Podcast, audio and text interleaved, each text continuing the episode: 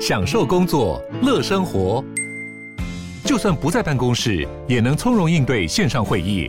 HP Dragonfly 透过专业的 HP Presence 设计，内建降噪及会议快速键，搭配清晰的 Bang & Olufsen 音效，增强音讯及视讯功能。HP Dragonfly 顶级商务笔电，采用 Windows 11 专业版，让您在会议中享有最佳的视觉和听觉品质。我是赵少康，欢迎来到赵少康神的现场。台北股市现在跌32点啊，台股昨天大跌251点，怎么回事啊？美股昨天也是跌，道琼跌350点，跌 1.03 个百分点，纳斯达跌225点，跌 2个百分点，跌很多啊。S&P 500 跌 1.44 个百分点，费城半导体大跌 2.36 个百分点啊。台积电现在平478块，跟昨天一样，现在跌5毛。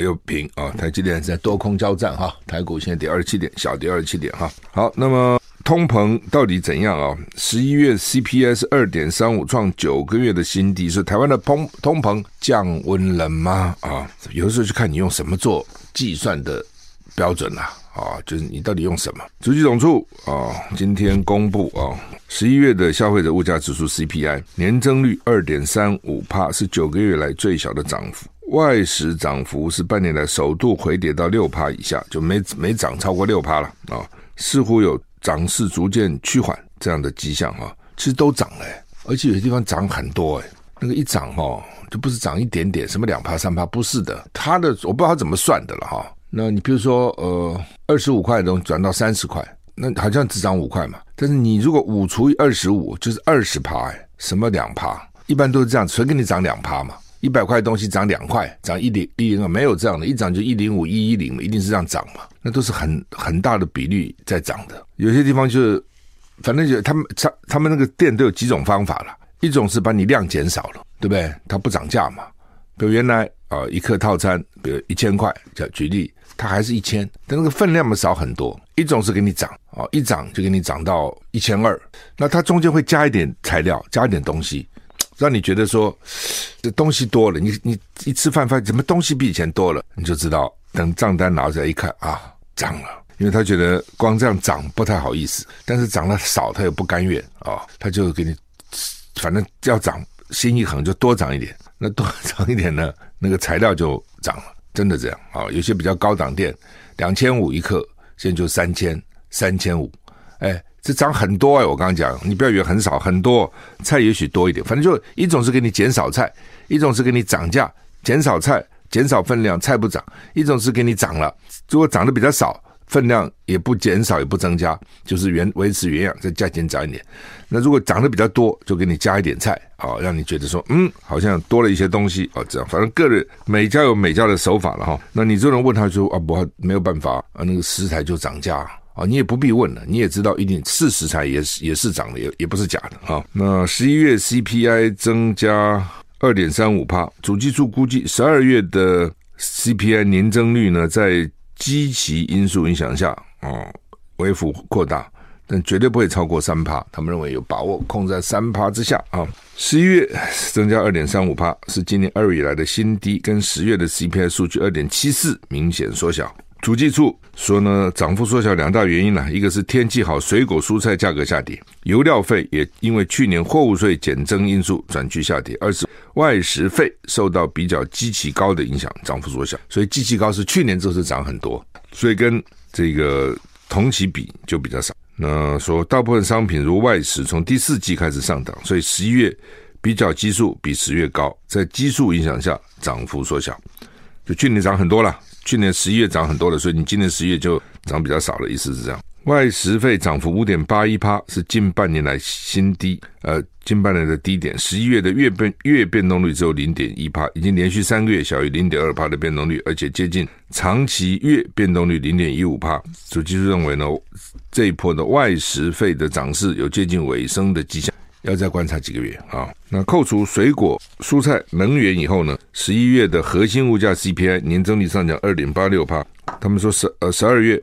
会比10月大一点，也是受基期影响。那但是货物税减征效应递减，国际油价年增率还是正成长，所以油料费12月由跌再转涨，所以12月的 CPI 增加率大概是 2.6%， 不会超过 3%。 有些人听到数字头就昏了啊！不过今晚数字还蛮重啊，他要靠这个来评量到底物价是涨还是跌了哈。我们都是感觉哈，那它是有数据哈，但他们都涨什么？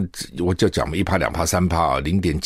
几%。我们的感受其实不是这样啊。美国跟澳洲2+2会谈，强调维系台海和平稳定的重要性啊。美国跟澳洲外交部跟国防部长会面，就是2+2，外交部国防那边是外交国防部长，在华府召开2+2的会谈啊。会后四人召开记者会，确立台海和平稳定的重要性，并且宣布将跟日本组成军力部署联盟。所以美国就是强势了啊，他也出动2个部长，国防外交，但是你澳洲就千里迢迢过飞到美国来。累死了。那包括国务卿布林肯、国防部长奥斯汀跟澳洲外交部长黄英贤、国防部长马勒斯召开美澳部长咨询会议啊，这是澳洲新总理上任以来美澳首度召开2+2会议。会后四人召开联合记者会啊，为什么开记者会？表示大家意见一样啊。那双方都说必须以负责的方式呢管控跟中国的关系，确保竞争不会变成冲突。竞争很容易就变成冲突。我们讲说我们只是竞争，我们选举嘛，我们只是竞争，我们不要讲撕破脸了，不要讲难听话，你到最后看变怎样。联合报在头版的2啊，就头版下面啊，登的就是台积电这美国厂加码投资啊，拜登出席他的上机仪式啊，说是最先进晶片回到美国的重大里程碑。台积电原来预备投资120亿美元在 Phoenix 在凤凰城，现在增加到400亿美元，这才增加真多，120亿增加400亿，下增加了3倍半哈。原来他在那边只做5奈米，现在要原来的5奈米厂变成4奈米，同时要再盖个厂3奈米。张忠谋前一阵不就讲过了嘛？参加 APEC 会议就是说他们台积电会在美国变成一个，还要再增加一个3奈米厂，所以看起来他是有参加台积电的这是各种重大规划的会议了哈。虽然说退休了哈，对拜登来讲是他的政绩了啊。你看终于回到美国啊，那对台积电的人没办法哈。这个不好像也能不回吗？啊，叫你回你能不回吗？啊，因为美国还是很厉害了啊。那半导体的技术设备都是美国主导的，那而且美国研发也蛮厉害的，就是你台湾基本上只是制造，当然台积电除了制造以外，它还有研发部门，它也申请了很多专利啊，有很多的工程师啊等等等等，但其实基本上这没办法哦，它那个设备等等还是美国供应啊。那为什么？道理很简单嘛，你台积电就你自己一个厂啊，你再多你就那么几个厂，那个设备你怎么可能自己做嘛？对，那也本来就是术业有专攻。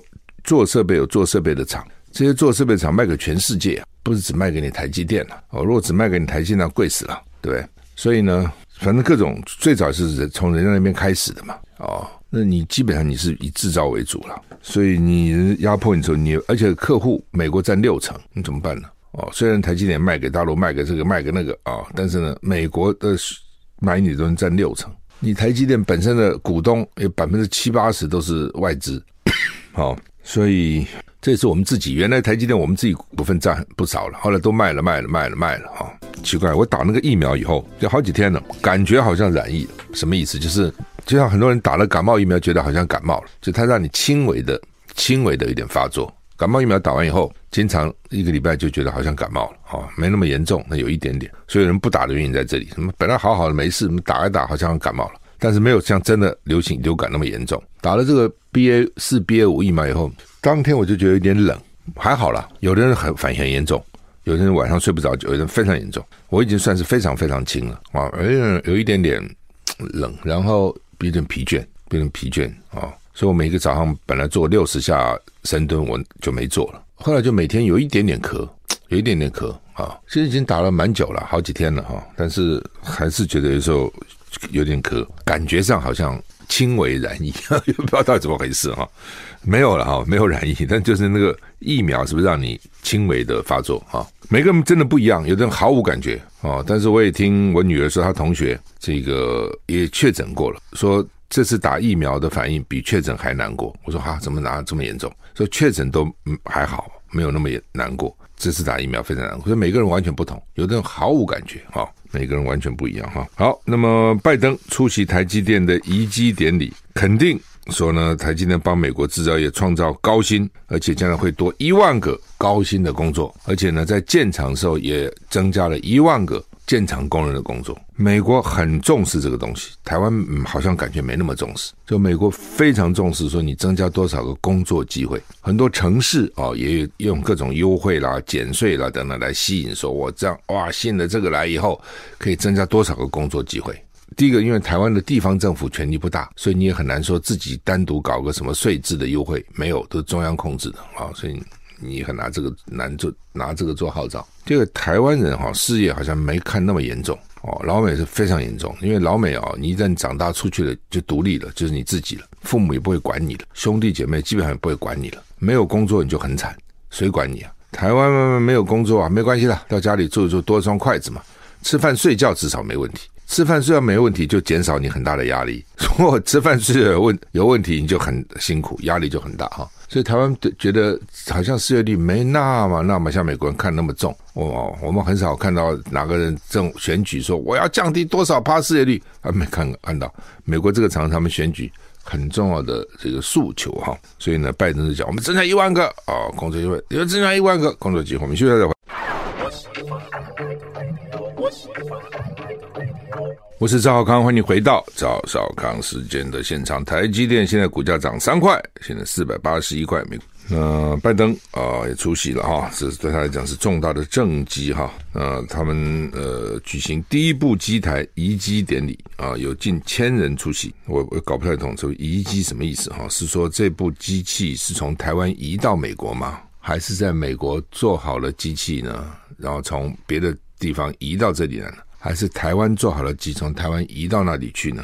反正就是装机啦移机典礼有近1000人出席美国总统拜登出席，他在演说中阐述经济政策，并且感谢台积电为亚洲跟美国创造高薪工作，就是他们除了有工作还有高薪的工作台积电宣布Arizona州开始新建第2期工程，你看立刻就第1期就开始第2期了，预计2026年开始生产3奈米制程技术。2期工程总投资金额大概是400亿美元，是美国史上规模最大的外国直接投资个案之一。台积电董事长刘德音表示，建筑项目部分将创造 3.1 万个工作机会，并且额外创造 1.3 万个高薪科技工作机会，包括4500名台积电直聘员工，有的是他的承包商等等去聘的他自己就聘4500个。美国总统拜登在现场发表演说，谈到让美国制造业繁荣重建供应链的经济计划，并且将在亚利桑那州跟美国全国创造高薪工作。拜登肯定台积电 Arizona 对美国制造业的帮助，包括美国商务部长雷蒙多、苹果执行长库克、台积电创办人张忠谋、辉达 NVIDIA 执行长黄仁勋都出席。现场科技巨头云集，苹果执行长库克说，近10年来苹果首度会有在美国本土生产的晶片，这将是降低苹果公司仰赖亚洲制造的第一步。库克也说， Arizona 厂2024年投产时，苹果将会扩大跟台积电的合作关系，目前台积电已经为苹果公司生产晶片。将来因为美国那个厂尤其那个3奈米主要就是提供产品给苹果最早它的5奈米是给国防等等这些工业，因为美国很担心万一呢晶片没有，它国防工业受到影响去了以后呢，就一直要求，一直加码，一直要求。那对台积电来讲，可能也是了反正已经去了那也许增加一些产量，也可以摊提到一些成本，看他怎么算了台积电好几百个员工到美国，是不是台湾被掏空人才？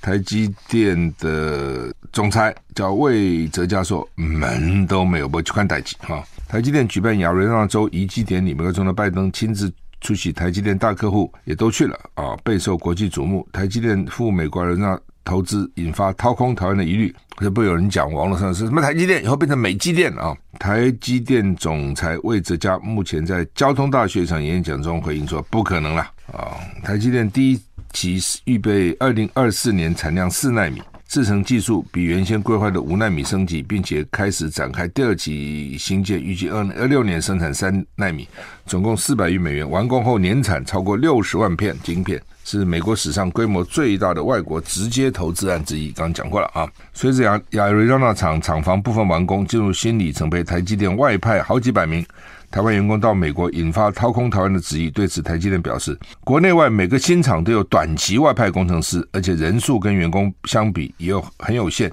没有这样的疑虑。台积电董事长刘德音及总裁魏哲嘉也都趁演讲机会对外澄清说明。刘德音是董事长，礼拜三出席33会11月例会时说，台湾并没有人才外流的问题，外派工程师是发展台积电海外布局。魏哲嘉受邀到交大演讲，总裁叫魏哲嘉，董事长刘德音，我常常搞不清楚这两个谁是干什么，因为两个人哈。他说，对外界质疑台积电赴美会掏空台湾半导体，他表明门都没有。另外呢，台湾半导体会不会步日本后尘？他说不可能，台湾努力30多年，怎么可能被击倒啊？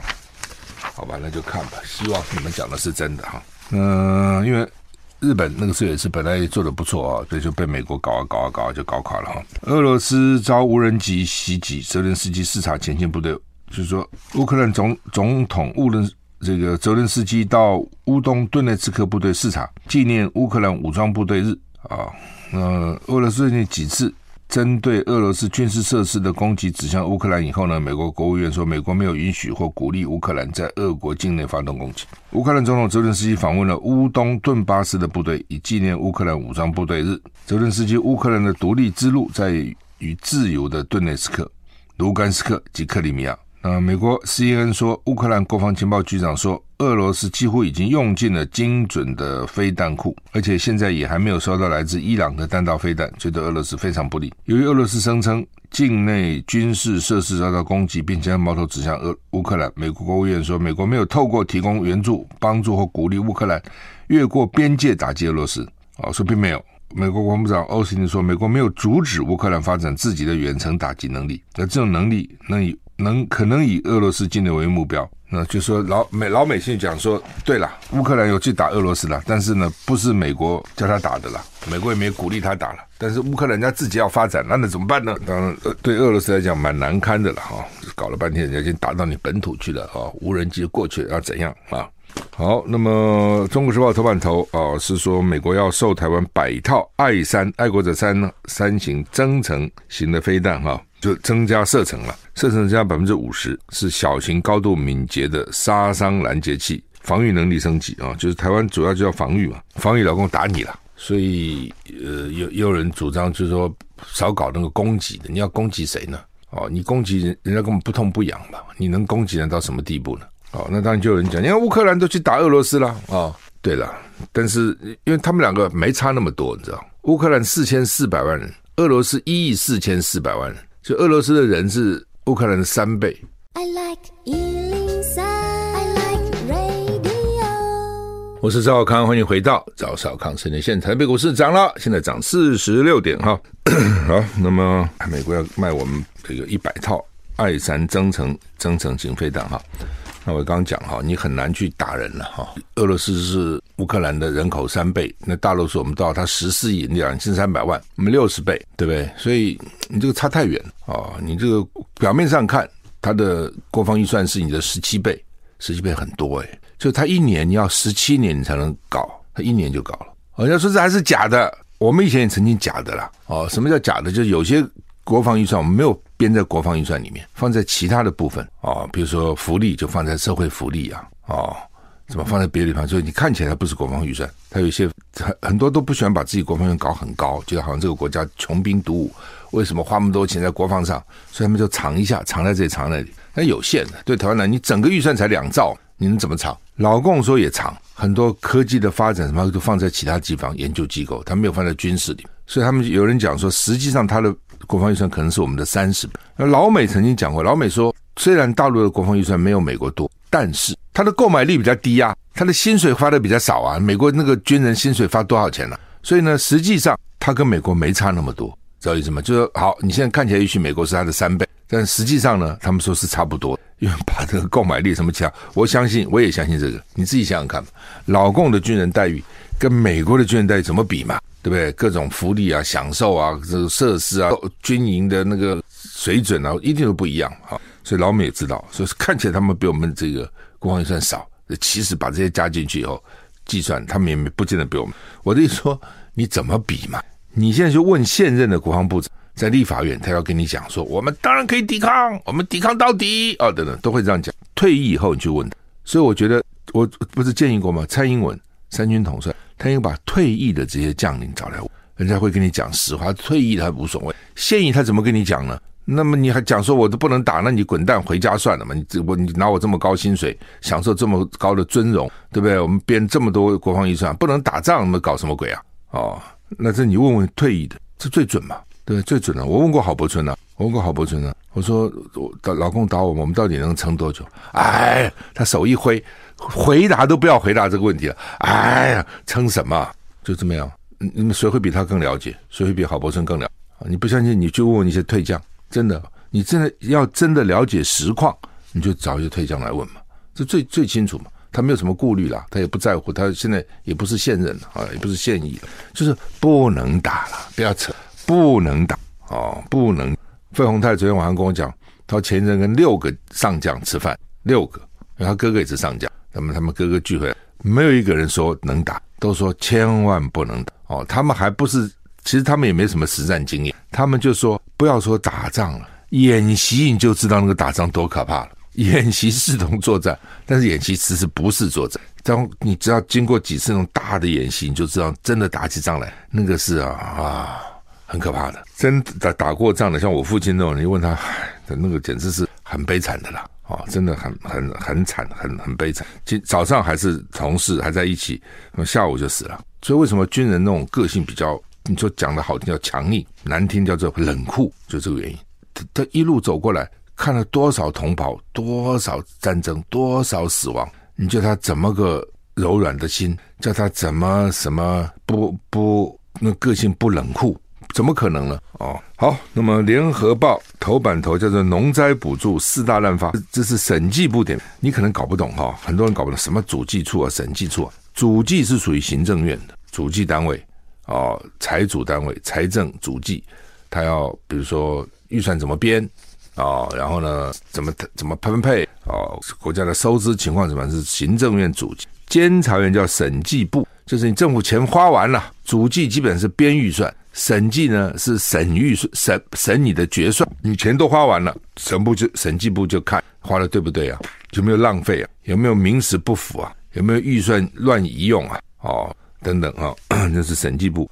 审计部就说农委会呢，每次都跟他讲有这些错误，他依然顾我，根本不理你。事实上立法院也要审决算的，立法院不是只审预算，但你在审预算的时候，你常看到立法委员对这个有意见，对这个有意见，决算很快就过了。为什么？都花了啊，你要怎样呢？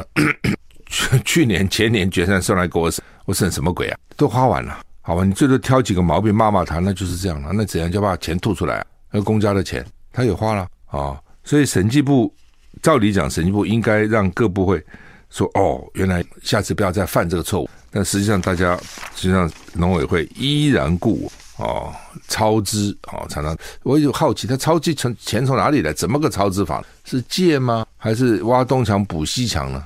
说超而且呢滥发，所以滥发就是明明没有这个灾他也去发明明不应该发的他也去发。而且发的常常那个土地超过，根本土地超过很多了。第一个就是他滥发，一定是我认为是为了选举了，农民嘛，对不对？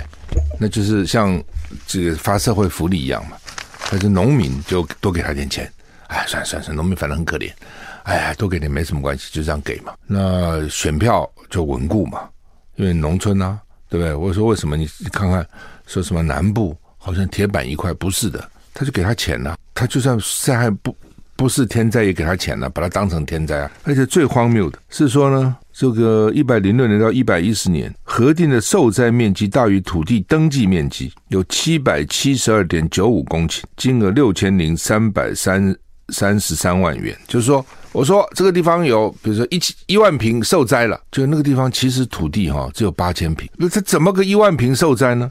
他把那个道路啊然后呢什么各种那个农路啊、水塘啊、空地啊、农舍啊都给你算进来，那不就是假的吗？就灌水嘛，就是这样子还有重复申请，就这个地方明明已经申请完了，再申请一次他也给他，你是有这样的事情吗？这种东西都没有人谋不臧的问题吗？一定有嘛。那这样的结果真的对农民好吗？他们说因为他这个滥发补助所以弱化台湾的农业，天灾救助已经变成政治提款机哦，就这个意思。所以政治提款就是政治嘛，政治对不对？你们这个地方常常投我，哎呀，我就睁只眼闭只眼，多给你点钱，你就知道了，你自己知道什么原因了、啊。那而且呢，本来这种东西就是太弱留强嘛，任何事都是这样嘛。但是我现在弱本来应该淘汰啦，但是我就给钱啦、啊，让你撑住啊。哦，那这样的话就反而让我们的农业弱化了。因为否则的话你留下来都是强的，就达尔文的进化论嘛，哦，这个适者生存。那你现在不适者也生存，那就会让适者的机会减少，本来强的才能留下来，那强的留下来它会更强，它会发展，现在都是强的，那现在不是啊，你用人为的方法把弱的留下来，为什么呢？因为政治就这里讲起来就是这样，就变成这样。所以呢，其实讲这种东西就是爱之是足以害之啦。你以为你对农民好，对，可能对个别农民也许是好，但是呢，其实你就是害他了啊！陈明通啊，我真的不解民进党怎么回事啊！陈明通脸皮也真够厚，如果我是他，我早就下来，但我是他不会干这些事情了啊！怎么可能干这些事情呢？你对学生啊，这个宽厚一点不是不行的。有的老师打分数很严的，有的老师打分数比较宽的。那我们在大学都会选那个，在那个重要的课，你必修课都很严的嘛。必修课我看很少有给你松的了啊。但是呢，你会也偶尔就选几个比较甜的课，就是老师分数给的稍微好一点，有，但是那个不是重点的、啊，不是重点课程，知道这意思吗？你重点的课程哦，怎么可能呢、啊？对不对？每个科系都有它的重点课程嘛。像我们的话就力学哦，我们要修应用力学、材料力学、工程力学哦、流体力学，这种力学是我们的重中之重，对不对？利用我们的机动学。哦，我们的材料科学，哦，我们的这个内燃机，哦，因为所有机器内燃机很重要嘛，引擎这些都是很基本的，那不会松的了。那有些比如说，哎呀，当我是傻傻的去修了一个气象学，结果呢，人家天天去外面看云，这个鳞状云啊、片状云啊、羽状云啊，我没去。哦，因为每次助教点名这都没去啊、哦，因为没有时间去。我那时候搞学生运动，搞如火如荼，还跟你去看云哈、哦，没那个闲情逸致。人家他们都搞90分，我拿个60分，很生气啊、哦。本来是要拿来提高平均分数，反而降低的平均分数，这种很少有。一般来讲是有些课程是比较松的。那论文这个东西怎么可能放松？我要讲的，它是研究所这个论文是你的重点，重中之重啊。你自己看博士的话，博士修60个学分。30个学分是课程，那没什么，很容易就修过了。30个学分是论文呢，论文等于你的课的重量这么重，你只要读3年，等于你课大概花个1年时间，1年半差不多，剩下1年半到2年就是个论文，有的搞好几年搞不下来，那是重中之重。硕士论文没那么了不起，但是呢，也是要花很多时间的。哦，你怎么可以放水呢？哦，抑郁还多吃，游志健还说9吃了，然后呢？这个还林志坚还去抄那个俞正煌的啊、哦，然后郑文灿去抄大陆的啊、哦，而且你们这些人都言行不一嘛，嘴巴把大陆讲得像洪水猛兽一样，就是真的到了关键时刻还去抄人家的东西，抄人家大陆的东西，目的只是你抓不到我，因为大陆的东西台湾没有办法比对。那这2天有人在讲，其实这我最早讲的，我说郑文灿大学学历不错啊，对不对？台大他本来就台大毕业嘛，那干嘛还就一定要搞个硕士？其实增加不了多少。我一看，其实我告诉你，学历最重要是大学学历。在美国的话呢，大学学历非常重要，研究所没那么重要哦。大学那你是真正的程度，因为竞争最厉害，看大学是什么。那美国很多好的大学哦，哈佛啦、MIT 什么。他大学毕业就够了，他不一定读研究所、哦、反而是其他这些学校没有那么好的想要去比较好的就要去混一个这个高一等的学位去，所以郑文灿其实也不必，他台大够了。但是呢，我觉得他一定是想说，林志坚这小子们都可以在台大拿到这个硕士，我的正牌台大毕业生不行呢，对不对？很多阿狗阿猫看起来都大学很烂的，没有那么好的都拿到硕士了，对不对？只要在阿通师的指导之下，为什么我不去拿一下呢？我不拿不是白不拿吗？对不对？一打听，来呀，这很轻松的啦，你放心，不会这样刁难你的啦，那么就去了嘛，一定是这样子嘛。你想这个道理，对不对？